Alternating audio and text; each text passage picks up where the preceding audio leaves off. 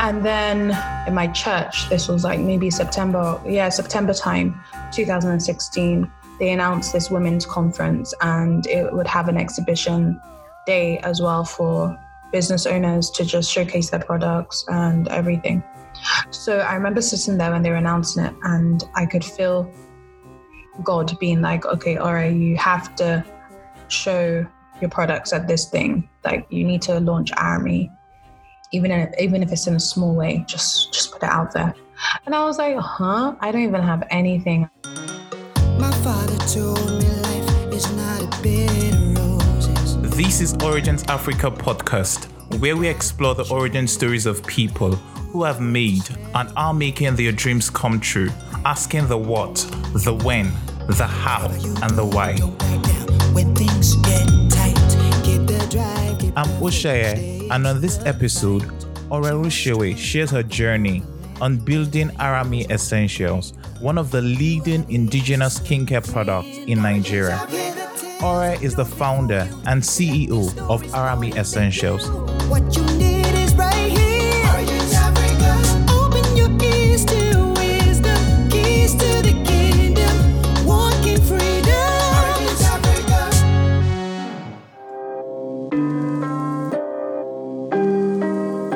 Over the past few years, there has been a lot of emphasis on the use of natural organic products for skincare, with people increasingly trying to find the perfect product for themselves. That was the challenge Ore Runsewe faced when she moved to Nigeria. She wasn't able to find her preferred skincare products locally and had to keep waiting on friends and family who traveled. It wasn't sustainable. So, Ore decided to start making her own skincare products just for herself, unconsciously birthing the seeds for Arami Essentials.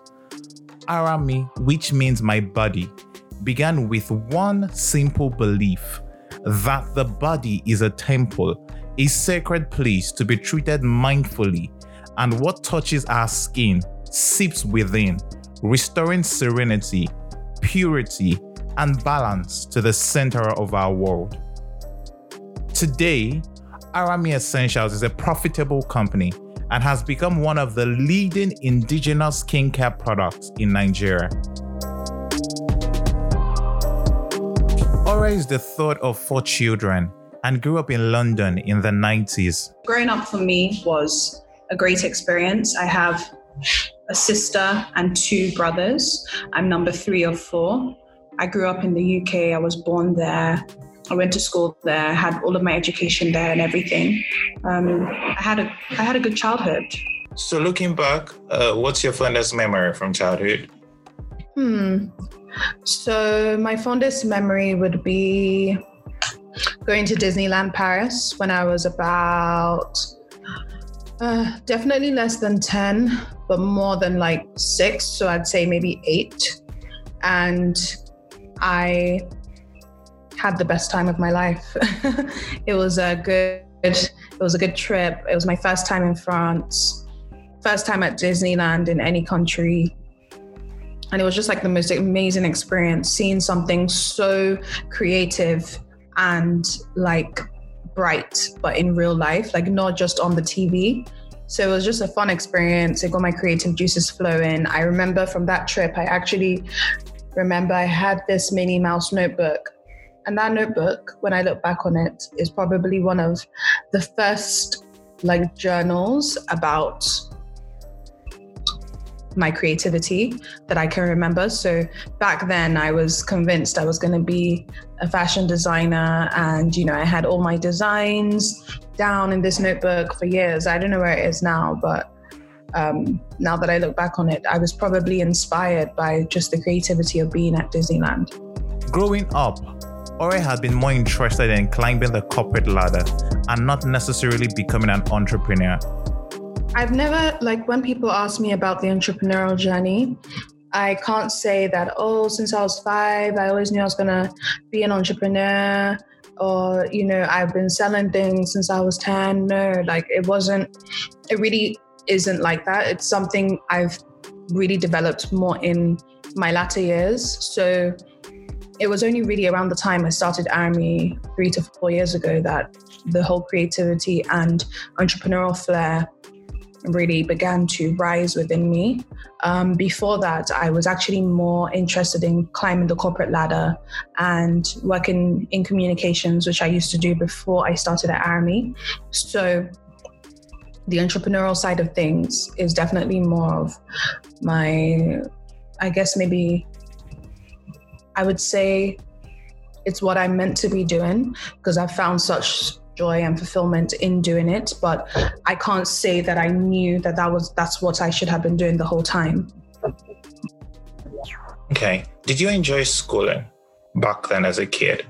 Yes i actually i always loved school to be honest. I never I never hated school. I never hated class. I always had a lot of friends. I was always quite happy at school, to be honest. I guess the only big change will be when I moved from primary school to secondary school. So I was in a in a mixed school for my primary education, and then I moved to an all girls private school for my secondary education, which was predominantly white because it was a private school in the UK.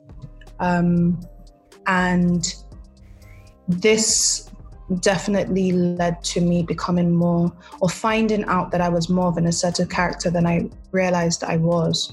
So when I was younger, before secondary school, my experiences with other children were mainly okay, school, which was, and my school was very multi, multi ethnic, and church, and then my siblings, my cousins. But then going to secondary school, I, I was a minority. I don't know if I had an awakening of that or, an awareness of that before. Um, but going to secondary school, I definitely had an awareness of the fact that I was one of just a handful of black children or a handful of black girls in the whole school. Um, I also had an awareness of the fact that my name wasn't easy to to say, um, and I just realized I think going to that kind of school definitely made me you know shaped a big part of who I was. I made really good friends, some of who some of whom I'm still in close contact with till today, and yeah, I re- I really did have a good good secondary school experience. Okay. And what what were your parents like? Were they women fuzzy or different kind of people? Yes, my parents are very different people. My mom is warm, fuzzy, but at the same time, she does have like a no nonsense backbone. So you can't take complete advantage of her because once she comes, she means it. So she's more warm and fuzzy. My dad, on the other hand, is a lot stricter, a lot more straight and narrow, a lot more conservative and everything. So to be honest, I think I have a good balance of parents. I don't think I would have thrived with two warm and fuzzy people. And I also don't think I would have thrived with two extremely straight and narrow, conservative, um, strict parents either. So I'm quite grateful for the balance that I had. Who had the greater influence on you? I would say, more obviously, my mom definitely has the greater greater influence on me. Um, this is not even just between my parents. This is just in general, in terms of people that influence me, my mom and I are extremely close. I really do bounce practically everything off of her. So, and I, I just think she's an amazing person. So I really do, I really do think I'm greatly influenced by her.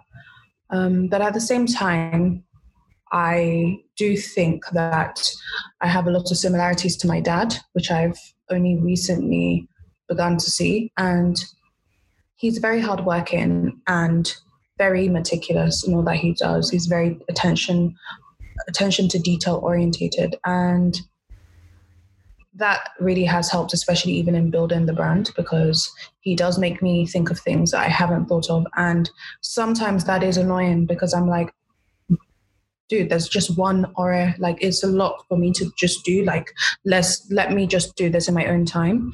But at the same time it does help because i think that that has helped me to be a lot more detail orientated than maybe i would have been without him. Okay that's great. So how did you settle on studying computer in the university? So I studied computer science with business and management at the University of Manchester. Um, this was not my first choice degree. I actually landed in doing computer science more because my first choice degree, I didn't actually get the required grades that I needed to get. I was what was your first choice? My first choice was politics and economics. Okay. Mm. So quite different. Um, but I actually didn't get the required grades, which really was a huge blow. And it was quite funny because I actually got an A in politics, but um, I was meant to get three A's and I didn't get three A's. So um, it was a hard pill to swallow. It was humbling to say the least. Um, but so I landed on computer science, which was a second choice degree at my second choice university. So I really felt like I'd lost out on so much because I wanted to stay in London, which I knew go to go to a London university, and you know I thought that that was just going to be my life. So when I realized I had to go to Manchester, I was actually distraught for a few days, and then I got over it. And now looking back, I am absolutely certain that I wasn't meant to stay in London for school. I was actually meant to be away from my convenient and well known environment. I had to get out of my comfort zone because obviously going to a different city a few hours away from home was definitely an experience that made me a lot more independent. So I'm quite grateful, to be honest, for the failure because it led me to somewhere that I might never have been to before. Okay. What had spurred your interest in politics, economics, and do you regret not studying it? No, I don't regret it. Um, I don't want to say this to discourage anyone, but studying whatever you study at university, unless you're a lawyer or a doctor or an engineer, is so it's just not important to what you actually become in life. Like I think university is more about life skills really than medical doctor, dentist, pharmacist, um, lawyer, you know, all those like traditional professions where you actually need to know certain things. But for all the other ones, like us, we could have studied anything. I was interested in politics and economics because politics was my favorite subject at school. I actually got an A. I was actually scored in top 10 top 10 percentile in the whole of the UK for my politics grade and I took it very seriously as uh, as a subject, and I probably took it more seriously than my other two subjects, which is probably why I didn't do as well in those two as I did in politics. But I thought politics was so interesting. I learned about things that we're experiencing now, and back then it seemed like it would never happen. Like I learned, I was studying politics when Obama became the president. That was groundbreaking because. Um, he he's black. That he was the first black president of the United States of America. That was something else. Um, I also studied politics at a time where the UK was pretty stable politically, and we learned about things like referendums, coalition governments, um, what would happen if England left the EU. And these were all just these hypothetical things that we never thought would happen. And so, seeing how all those things actually played out um, over the last few years has just been so interesting for me to watch. But yes, I'm I'm quite interested in politics because I I care about how nations are run. I care about democracy, and so I don't think that's a that's a an interest that will that will ever really die. But whether I needed to study it at university for it to become an integral part of my life, I don't think so. Okay. Do you think you'll be exploring that interest? Maybe take up a take up office? Um, quite a funny question. I mean, I always, when I was still in my corporate life, I'm working in communications. I actually always thought that I would end up being like a communications advisor for like the president or a, or um, another another office or something. Um, now, given the direction my life has taken, unlikely, um, but never say never. I mean, I, I wouldn't say no to a position like maybe a ministerial position if it was something that I was passionate about and I was seen to be, you know, key for the job. I wouldn't say no, but I think I'm more involved in private sector. And I do think that's where I want to stay, but hey, never say never. Okay, okay, interesting. So you had gotten the computer science with business management, and I know you had focused more on the business management side. Could you talk about that? Yeah, so business management was more about like it had a bit of economics, accounting, um, marketing, strategy, uh, basically business. So um, it's only really now that I'm seeing how I was actually learning the basics for beginning to run a business, but I really, I it sounds very silly because the course is business management, so obviously, but back then, as I said, I wasn't entrepreneurial thinking, so I really didn't see it like that. Um, but it was it was definitely the my most preferred side of my course. Computer, computer science is highly technical, and I always kind of knew that I wasn't going to be a software developer or like a hard coder. So I, I did it and I did okay, but the business management side of things was where my interest really did lie. Um, definitely learning a lot about strategy and marketing. Marketing was my favorite module. Um, I loved the classes on that, and that is actually how I got into communications. Following graduation, Ore had taken up an internship role. And in your final semester, you had interned. No, after my final. Uh, okay, it was after. Okay, could you talk about that? The internship experience that then led you to communications. So, when you want to work in public relations or corporate communications in the UK, you have to do a number of internships. It's like a right of way you can't just get into it and get a full time job. No, it doesn't really happen like that. Um, so I ended up kind of interning for about a year in different public relations and communication consultancies and agencies. And it was an interesting experience. Again, humbling, I also got to understand what I liked, what I didn't like, what I wanted to work full time in, what I didn't want to. I understood different, I got to understand different kinds of people. You know, working is like the real world, university is not, but working is.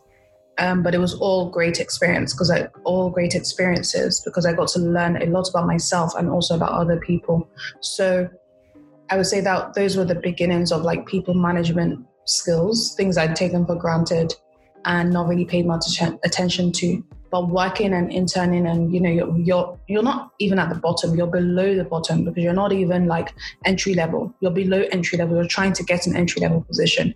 So it's definitely a humbling experience. You're asked to get all kinds of things that have nothing to do with the job, but it paid off because I ended up with a great a great position as my entry level position, and I believe that the company took an interest in me because I was I did have a lot of this experience of being an intern. And so, therefore, I started there as an intern. And it was an internship that was meant to last for three months. But after one week, they asked me if I was interested in a full time position, which I had to interview for and everything. But I ended up getting it. So, my internship was cut down to one month. And then I became a full time employee.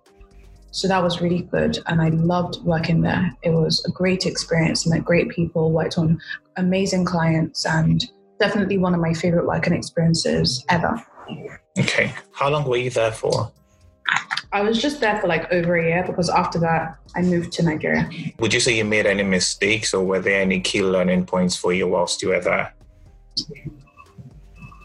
Um, key learning points for me, yes. especially even looking back, I would say that was when I began to began to understand empathy skills and how I came across as a person because you know I was I was good at what I was doing, but was I necessarily a nice person?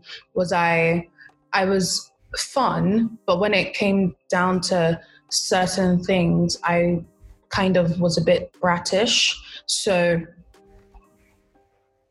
I think it taught me how I needed to be aware of how I came across because sometimes I wouldn't necessarily mean something in a certain way, but because of the way that I spoke or the way that I conducted myself, I would be seen in a certain way. And it was really from that experience experience that I understood why a lot of people are very wary of the way they come across in the working environment because work politics is is is not is not fun. Like you actually, yes, you don't necessarily want to be sucking up to every single person there, but you also don't want to be seen as like a horrible person because that reputation can then follow you around and everything. So I think looking back, I would definitely tell myself then to just kind of calm down and be a bit more personable and a bit more empathetic and try and be a bit more likable because it wasn't it just I didn't need to have some of the experiences that I left there with and everything. So even when you're right, sometimes you don't have to just be like, I'm right, you're wrong. It, there's a way to kind of conduct yourself in the working environment. After spending little over a year in the company, Ore decided to move to Nigeria. It was a decision that was I would say, I, if you asked me at the time, I would say it was well thought through. But looking back, it was just more I'm 23, I'm going to do what I want. I don't really want to live in the UK anymore. I'm bored. I've been here for ages. Where is the next easiest place to live? Oh, yes, I'm Nigerian. My dad lives there. I could just go there for like a year. Oh, okay, you got bored of your job. Not really bored of my job, but bored of living in the UK. Okay, just continue. I felt that, yes, and I felt that I, I could potentially live in Nigeria when I was older. So I wanted to get the whole NYSC thing out the way. Um, and so I was like, okay, I'll go to Nigeria for a year and do NYSC and then come back. So that was really my plan which wasn't like a, a really well thought through plan, but it just seemed to make sense to me, um, which is why I went forward with it. So yeah, that was that was really why I ended up moving and just to really just to really get NYSC out of the way and just have a different have a different experience. Maybe somebody would say it was like a delayed gap year or something.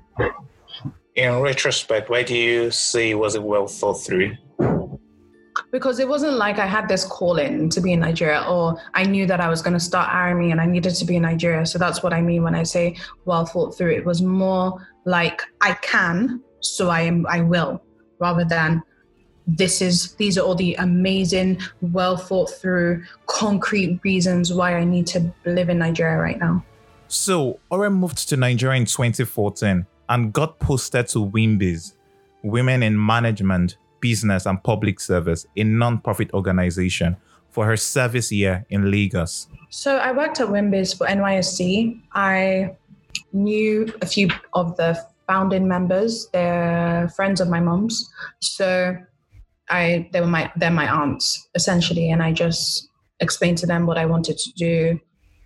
And around that same time, before I actually moved to Nigeria, I had begun a, quite a big interest in the development sector and um, I wanted a role that would combine my communications experience with the development sector. So I got talking to one of my aunts, and she was like, "Oh, I think you would be a perfect person to work at WIMBIZ. This is what WIMBIZ does. I think you'd be great. Why don't you come live in Nigeria for a year? I think you'd do. I think you'd love it. I think you'd fit in and all that." So I was like, okay, that sounds good. She was actually one of the people that encouraged me to come and everything just from a conversation. So that was actually how I got into WIMBIZ. And did you love it, as they said? Mm, yeah. WIMBIZ is an amazing organization, and I met an amazing array of women through working there. It was just inspiring. It's like meeting bosses every single day. Like I remember some of the meetings I would go to and I would read the CVs of some of the people I was like sitting next to and I'm like, whoa, these women are accomplished, are just wow, they're inspiring. It was definitely inspiring working there.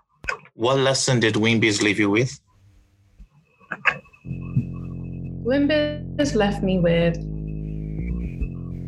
the notion and the and the belief that I could actually build something. I think through working at WIMBIZ, I realized how many gaps in the market there were in Nigeria. So it was while I was actually working at WIMBIZ that I started beginning to write down the beginnings of what I will now call Arami. So it wasn't exactly what Arami is now, but it was somewhere along the lines. Like, so I have a friend that I worked with there and she will tell you like yeah i remember when she had this idea because i'd already started kind of building but i just didn't know that it was going to become Arami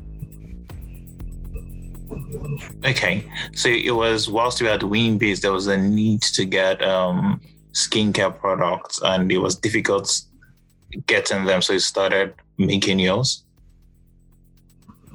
Um, I don't think I was. I think I'd kind of left WIMBIZ by that time. Once I started making things for myself, um, but I think from WIMBIZ, I realized that there were definitely gaps in the market. So I was not just in the skin. skincare products market. Yeah, skin, cosmetics, uh, like the uh, the a wide range of cosmetics. I realized that it was hard to rely on imported products because of availability and price difference, and the ones that were made here were just not as appealing. Okay. So let's talk about the early days, early years of Arami Essentials, the infancy stages. Could you talk about that? Okay, so Arami began through frustration. It was just the frustration of not having the products I needed at my fingertips, and the alternatives were just not what I wanted to see on my dressing table or in my bathroom cabinet. Um, I like the way things look. Like I'm a very aesthetic person. I like I like seeing nice things. So if it's going to be in my environment, which I think affects your mind, I think it needs to look nice. It needs to a- appeal to you and appease your senses. So I, I was like, okay, I can't get the product I currently use I'm tired of waiting for people to come back and forth or to travel myself. This is not a way to live. So I started looking at okay, Nigerians that don't travel and don't buy overpriced imported goods, what are they using? Hmm, shea butter, hmm, coconut oil, hmm, black soap. Oh wow, there's so many of these raw ingredients just here in abundance. So that led me to do a lot of research and ask a lot of questions. And I then realized that I liked the way these ingredients made me feel. I would make my own mixtures, mix my own oils with different things, butter. And I was actually using a lot of stuff on my hair first, and then I kind of gradually began to use things on my skin. So, you know, people around me would always say, Oh, what do you use on your skin? And oh, I would say, okay, I'm using this. And then actually somebody was in my house and saw a bottle of oil that I had and was like, is this what you use? And I was like, yeah, I love this oil. It's great for my body. I also use it on my hair as well. And so she smells it. She's like, wow, this is so nice. Have you ever thought about creating your own line of products? So I was just like, mm, no, hadn't really considered this, but the question stayed with me. And I wondered why I hadn't actually considered it because I kind of had all the ingredients needed. I had an interest in cosmetics. I had a, I had the frustration of not being able to get the ones that I wanted, and then I had a background in communications, which would help with presentation of it.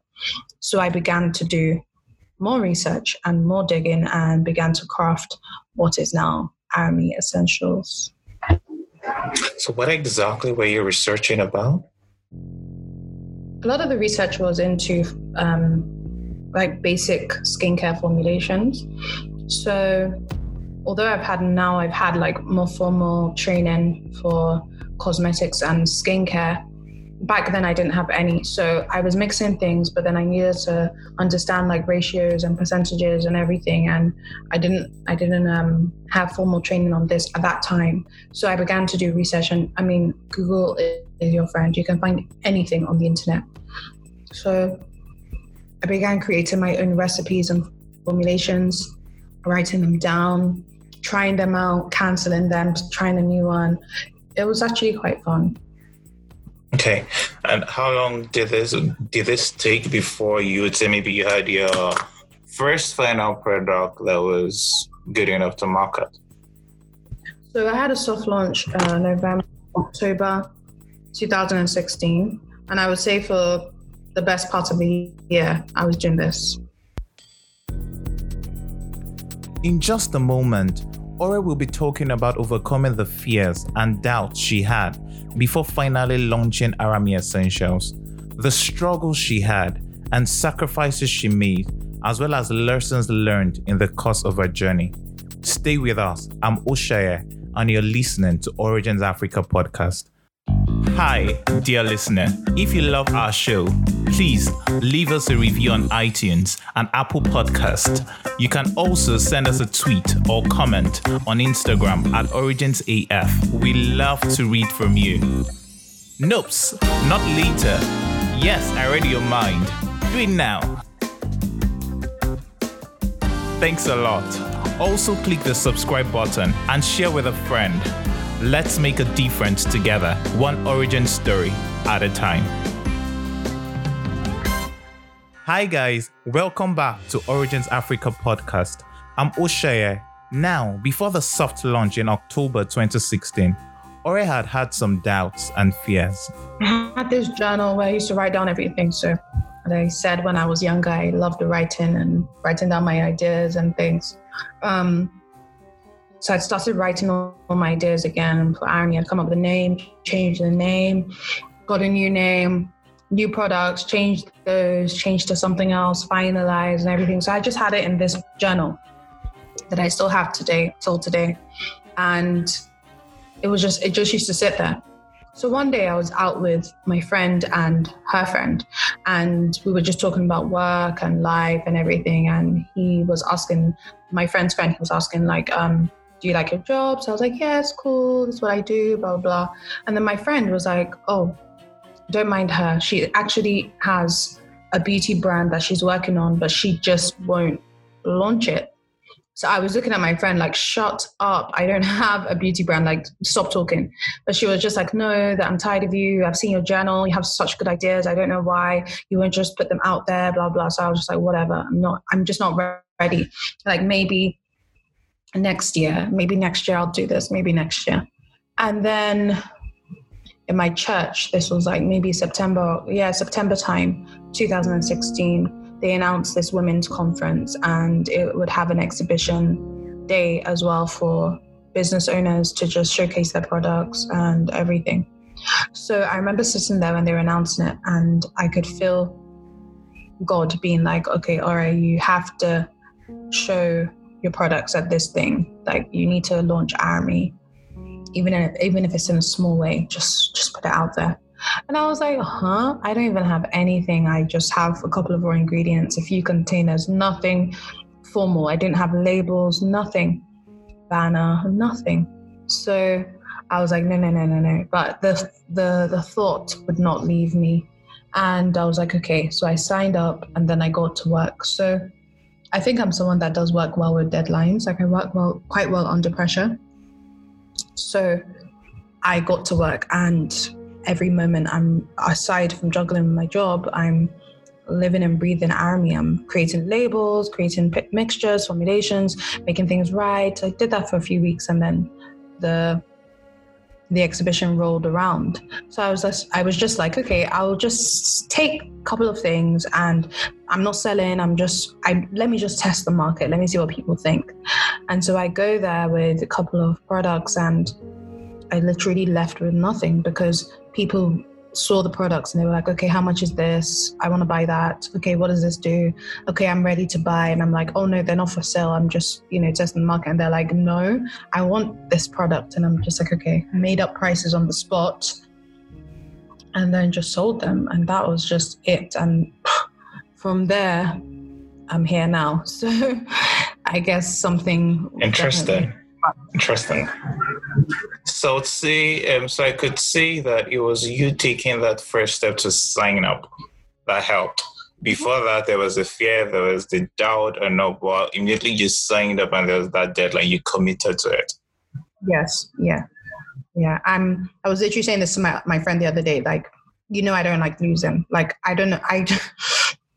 I'm so silly. Like, even when I go on runs, if I see somebody running past me, I start running harder until I pass them. And it's actually annoying because sometimes I'm like, oh, on yourself. Like, forget what anybody else is doing. Just focus on you. But I'm like, no, no, no, no, no. no. I was running faster than them. Now I'm not. And I just. That's me. I have a very competitive nature. So once I have a goal in mind, I'm just, I have to get there. Like, if it means I'm not going to sleep, I have to get there. If it means I'm not going to do anything else, I have to get there. And I think that's just how it has been with Arami since the beginning. Um, I had a full time job up until last year, this time last year. So just been, I've just been doing Arami full time for a year. So I think the competitive and just resilient and just go for it nature that I have helped because if it meant I wouldn't sleep, I wouldn't sleep. If it meant that I needed to wake up at four o'clock in the morning, I would. If it meant that I couldn't go out on my weekends anymore, my Friday nights, I stopped. If it meant that I couldn't just binge watch TV all weekend and just lie in bed eating sweets and watching TV, that's what's that that stopped. So I had to give up things and I don't even know if I was actually aware at the time as I was going along that this is what was happening. But it was like I kind of just like looked around one day and I was just like, wait, where is my social life? When was the last time I talked to this friend?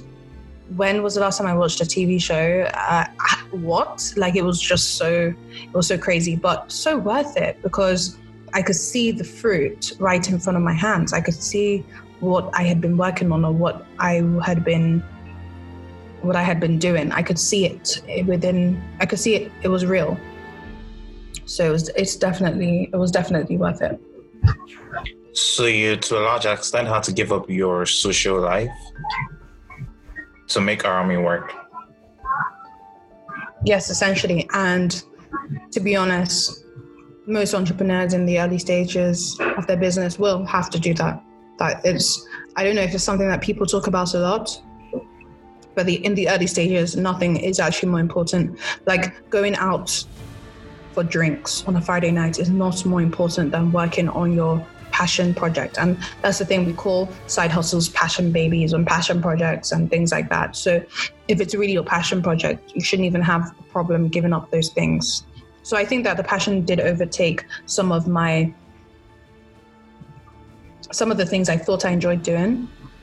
I think it overtook them because I, I, I wasn't passionate about going out. So. Okay.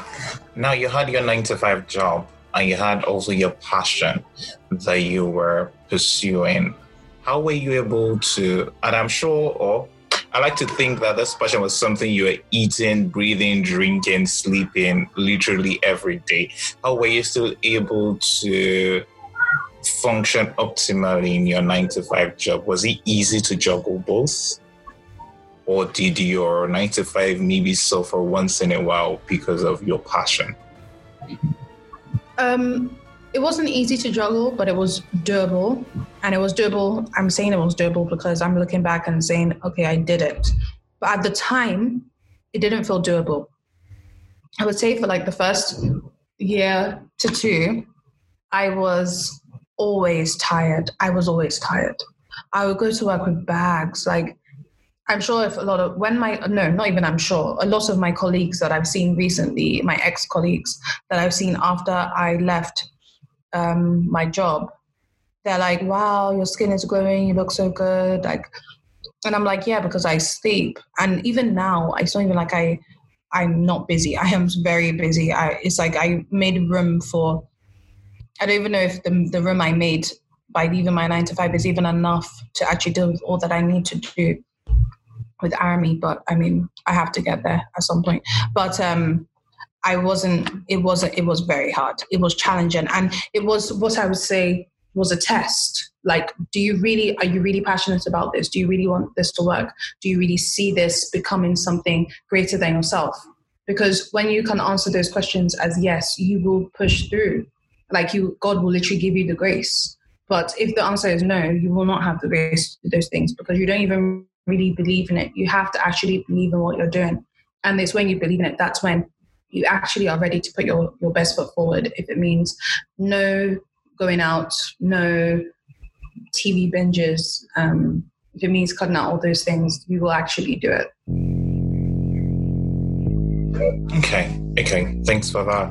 Um, this is also another curious question, which would right off that last one. Um, as I yeah, maybe I would, I would also ask the question differently. So you had the passion that you were pursuing, and then you had a nine to five job. Were you still able to? And as you said, there were the bugs you went to work with. You were tired. So were you able to give your best to your nine to five? I don't know if you get the um, question. Yes, I do. I think initially I definitely was giving my best because and my best actually was good enough because I actually did make sure that I was not really doing anything Arami related during my nine to five hours. I really was making sure that that was happening. Um, but in the last year of working there, I think that the answer would be no. And that was one of the things that made me realize that I may have I may have to consider leaving. Um, aside from being ready to leave, I also felt like I wasn't given 100% anymore. And all I could think about when I was at work was Arami because it was growing and I needed to manage it. So I think once I started realizing that I wasn't giving my 100% and it was detrimental to not just my development in my career, but it was actually detrimental to the business, as in the company that I worked for, then I, I realized that something had to give. And then also trying to grow Arami to its next stage of like where it is as a business Record did need me to be on ground full time. And then I think having a full time team and being part time just didn't make sense to me. I was like, why would people commit 100% of their time when the owner of the company is only there part time? It just, it doesn't really, do, I don't really think it does much for company morale because if you don't even see it as something you should be doing full time, then why should somebody else see it as something to do full time? Like, that's just my thinking. Okay, okay. Thanks for that. Um, so let's go back a bit. So you did a soft launch, it was a success. Then what did you do afterwards and how did you scale to what Arami is today? So I think after that, I just um, carried on. I was I just started selling off of our Instagram page via DMs and everything, and did that for a couple of weeks. Then it was Christmas. Finished all the stuff that I had, as in in terms of ingredients and packaging materials. So I finished all those and then I stopped um, mid. This was your friends and um, colleagues. Then you hadn't started marketing, right? So I guess I had I still had a few people that were buying that were not people I knew because this was from social media. So that was what it was initially. But yes, a lot of a lot of it was people that I already knew and friends of friends, family, all of that. And then a couple of people from like social media who just found me on Instagram or met me at the exhibition. Um, then I stopped mid December and then restarted again mid February the following year. That was 2017. Um, by that time, I had then taken the money I had made from those few sales at Christmas and reinvested it back into the business. So I think one of the be- one of the beautiful things about having a nine to five while you have a side hustle is that you can actually live off your nine to five so you don't have to spend the money you're making from your side hustle so i was able to reinvest that money right back into the business to be able to buy more ingredients more packaging and start selling again which is what i did okay. why the break between november and um, February? I just wasn't ready. I didn't have all I needed. And I had to wait for a few things to be imported. Okay, okay. Then from then to now, how the just talk about how it evolved. So I think from looking back on then to now, I mean, it's a long time. This is like three years plus. So it's just been sometimes I really do lie there and I'm like, wow, is this Arami? Like, is this mine? Like, wow, is this is this what I've been doing? And is this where it is now? Like, this is amazing. I'm very happy and everything. But it's been a lot of sacrifice and it's been a lot of long nights and days and weeks and years and months and it's actually been it's been a long time. So to somebody else having a business for three years. I think somebody will say, your business is young. How have you been able to grow it in this time? Half the time you had a nine to five and everything. And I think I just really didn't have many off days. Like in the first two years of the business, I really didn't have many off days. I really didn't just go on holiday and forget about the business or decide I wasn't doing the business that day. Like even though it wasn't my the the source of my of, of provision for me, I still treated it like it was. I really think I treated Arami as if I was living off of it and I was feeding a family off of it. That's kind of like how I was working because I don't know what necessarily was the what really did that, but I guess I do. I think it was having a vision. I think I had a vision of where I wanted to go. So the vision of Arami is to be is to be a is to pioneer the rebirth of natural products from Africa um, or natural ingredients from Africa as finished products into the global cosmetic space. So, so we want to be a game player out, not just in Nigeria, but outside as well. We want to kind of show the world that we're not just good for processing shea butter and sending it to you so that you can process into a finished product and sell back to us. No, like we're actually good for selling you raw, ethical products that are of a high standard, quality wise in terms of the ingredients, but also branding wise. So it's been an interesting journey. I'm very grateful that I started by myself, but now I have like 14 employees. And it's just been it's been a journey of a lot of growth personally and obviously for the business and one that I look back on with a lot of joy and gratitude. Okay. Let's talk about scaling. How, how were you able to scale? What did you do? And what helped? So I think in terms of scaling, as I mentioned, a lot of that is is um, can definitely be attributed to the fact that I was reinvesting all of the profit right back into the business. I was lucky enough to have a room in my house where I could operate out of. And that was what I did for the first year plus. And then we converted a space at the back of my house, which is in the compound but not attached to my house, into like a makeshift factory. That was how it started. And now it's actually become like a real factory. It's not it's not very big, but it's enough for us and what where we can grow.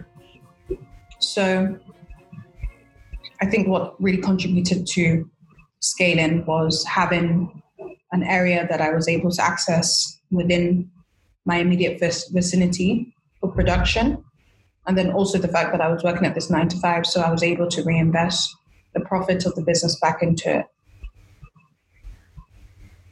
Then did you start marketing and doing sponsored ads on social media? Yeah, we we definitely are heavy on social media. We don't really do that many sponsored posts. We do a few, but um, I have communications experience, so that was one of the things that I was very keen on doing, growing an organic following.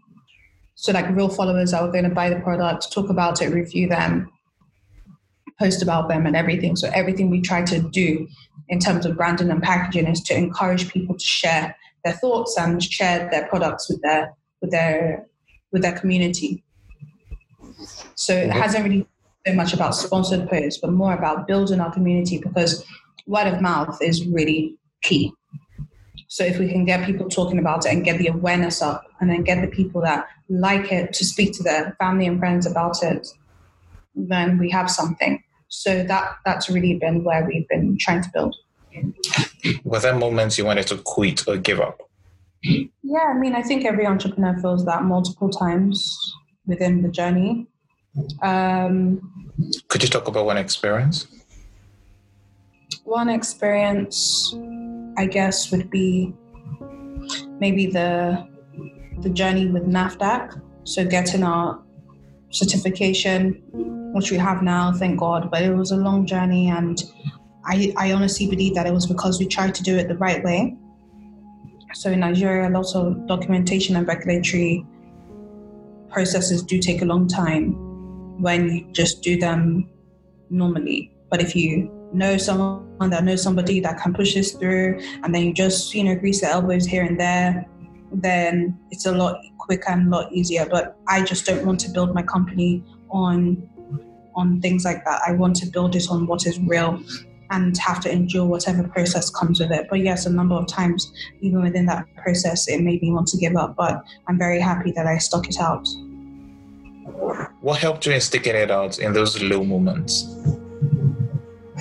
the knowing that this was definitely my my purpose the knowing that i had i have a role to play in the world and Arami is a big part of what i'm doing here at this time of my life so the vision and the mission of the business really did help me to hold it together and being and having the have and knowing that i have god that i can rely on at all times definitely helped me Okay, okay. What lessons has running Arami taught you?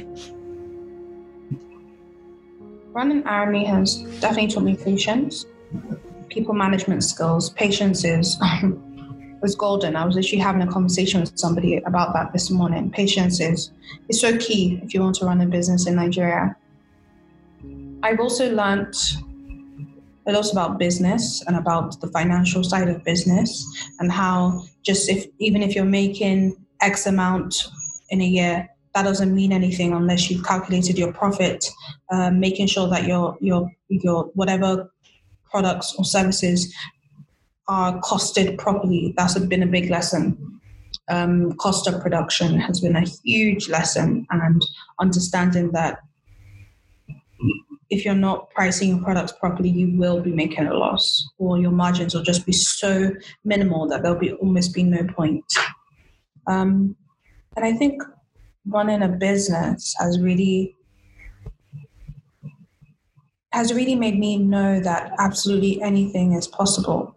That when you have a vision and a dream, it's actually possible for it to, to actually happen because a lot of people think that dreams are really founded on nothing and it's all about self motivation and and um, how you can pump yourself up. But I'm actually of a different opinion. I think that dreams and, and visions are, are there for you to run towards. But what actually keeps you on the journey is, or what has kept me on the journey is the faith of knowing that this is actually going to be a reality.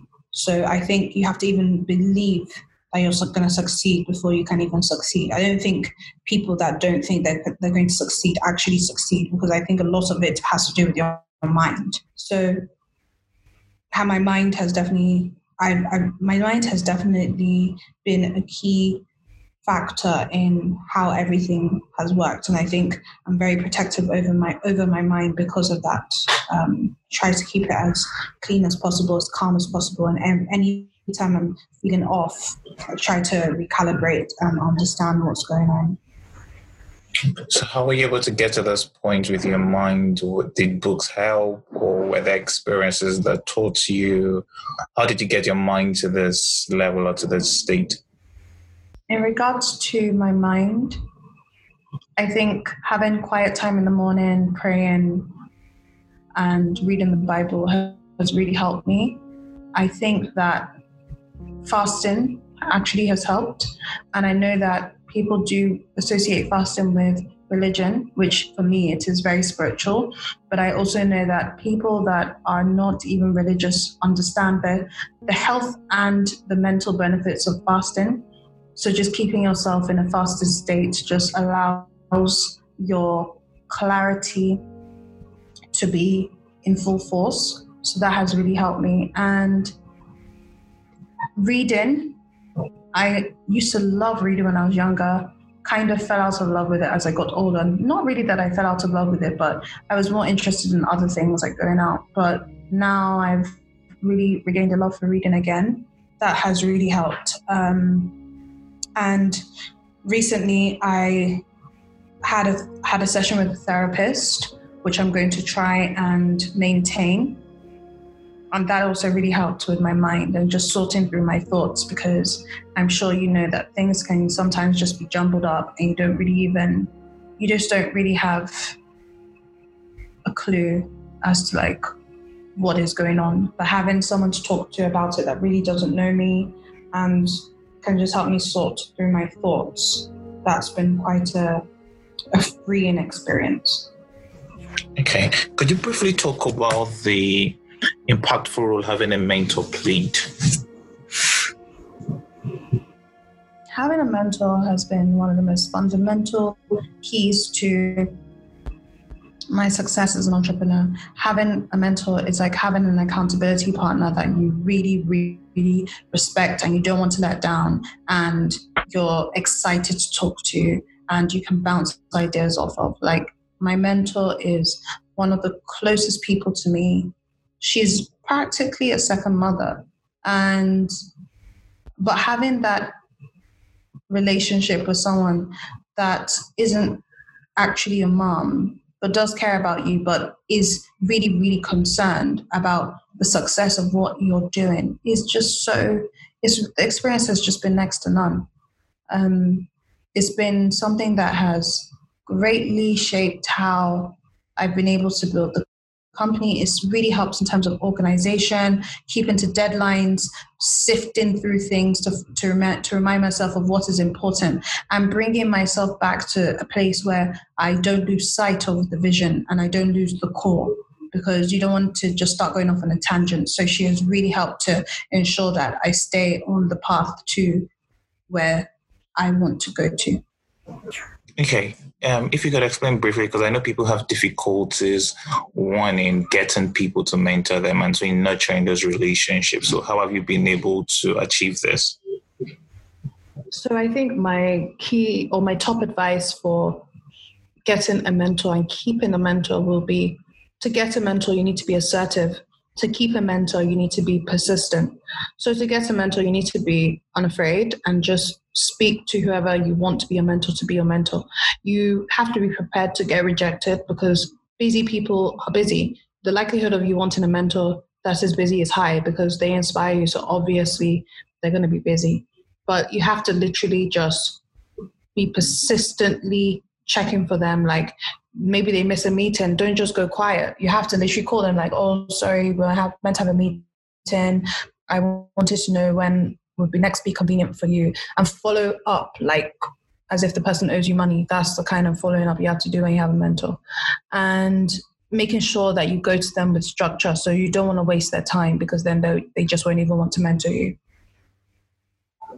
Thank you. How do you unwind today? How do I unwind? Now my social life is a lot better than it used to be because I realized the importance of relationships after I kind of went MIA and into hibernation. In those first two years, I realized that no, that's not a way to live. I do need to have balance. So now I do spend a lot of time with my friends. I love eating out. I love making cheesecake. I maybe watch a film from time to time or a show because of Netflix. Um, yeah, those are the things I, I love to do to unwind. And I do love traveling. Obviously, you can't do that right now, but um, on a in a usual, in a more normal time, that would that would be part of it. Okay. Um, would you ascribe your success to luck or to your hard work skills and talents? Um, definitely not luck. Uh, I think partly to do with hard work, but I think the main part of my success is just my faith in God. I really think that has driven my success. I think God has helped me on the journey because even when you, you're doing a lot of hard work, if you're not grounded or you don't have a vision that you can have faith in, it's very easy to get tired, to get weary, to not be able to endure the hard times. But I think that my relationship with God has really helped me to endure very lonely and tiring seasons of my life. Okay. What's your advice to listeners? My advice to listeners is to drop procrastination and pick up the word go.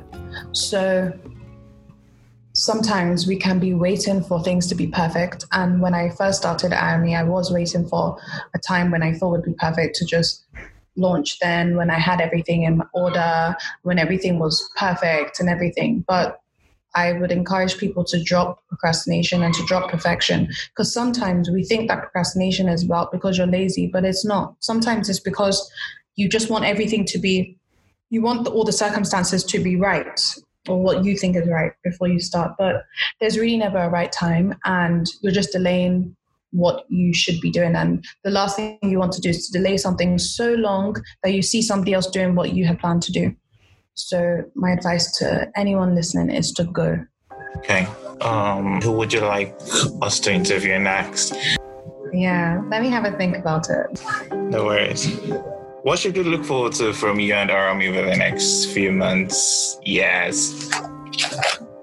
Um, look forward to a new a new season or a new generation of beauty and essentials in Africa with with integrity. That's what you should look that's what you should look forward to from us. Knowing that we're trying to look for a way to